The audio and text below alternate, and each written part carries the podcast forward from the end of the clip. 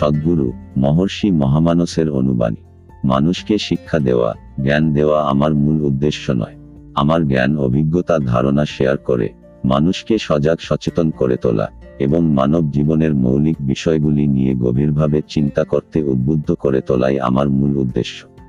মহর্ষি মহামানস, মানব সমাজ হলো একটা শরীরের মতো।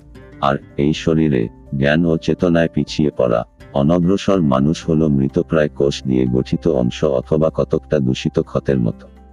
প্রকৃত মানব বিকাশ সহ দেশের সামগ্রিক বিকাশ ঘটাতে চাইলে, সুস্থ, সমৃদ্ধ, অপরাধ ও অশান্তি মুক্ত দেশ গড়তে চাইলে, এদের উপেক্ষা বা ঘৃণা করে নয়, হিংসা বিদ্বেষ দমন পীড়নের মাধ্যমে নয়, এদের কিছু পাইয়ে দিয়ে লাভবান হওয়ার রাজনীতি করে নয়, একমাত্র আত্মবিকাশ বা মনোবিকাশমূলক শিক্ষাসহ সঠিক চিকিৎসার মাধ্যমেই এই ক্ষত নিরাময় করতে হবে। মহর্ষি মহামানস, আমার বড় শত্রু এবং অশান্তির বীজ রয়েছে আমার মধ্যে। আমাদের বড় শত্রু এবং অশান্তির কারণ রয়েছে আমাদের মধ্যে। নিজের এবং নিজেদের ভিতরকার শত্রুকে চিহ্নিত করতে হবে সবার আগে। নিজেকে না জানলে, নিজের ভিতরকার শত্রুকে জানা যাবে না। নিজেকে না জানলে, মানুষ চেনা যাবে না। নিজেদের মধ্যে মিশে থাকা শত্রু মিত্র, ভালো ও মন্দ মানুষকে চিনতে হলে, মানুষ চেনার ক্ষমতা অর্জন করতে হবে।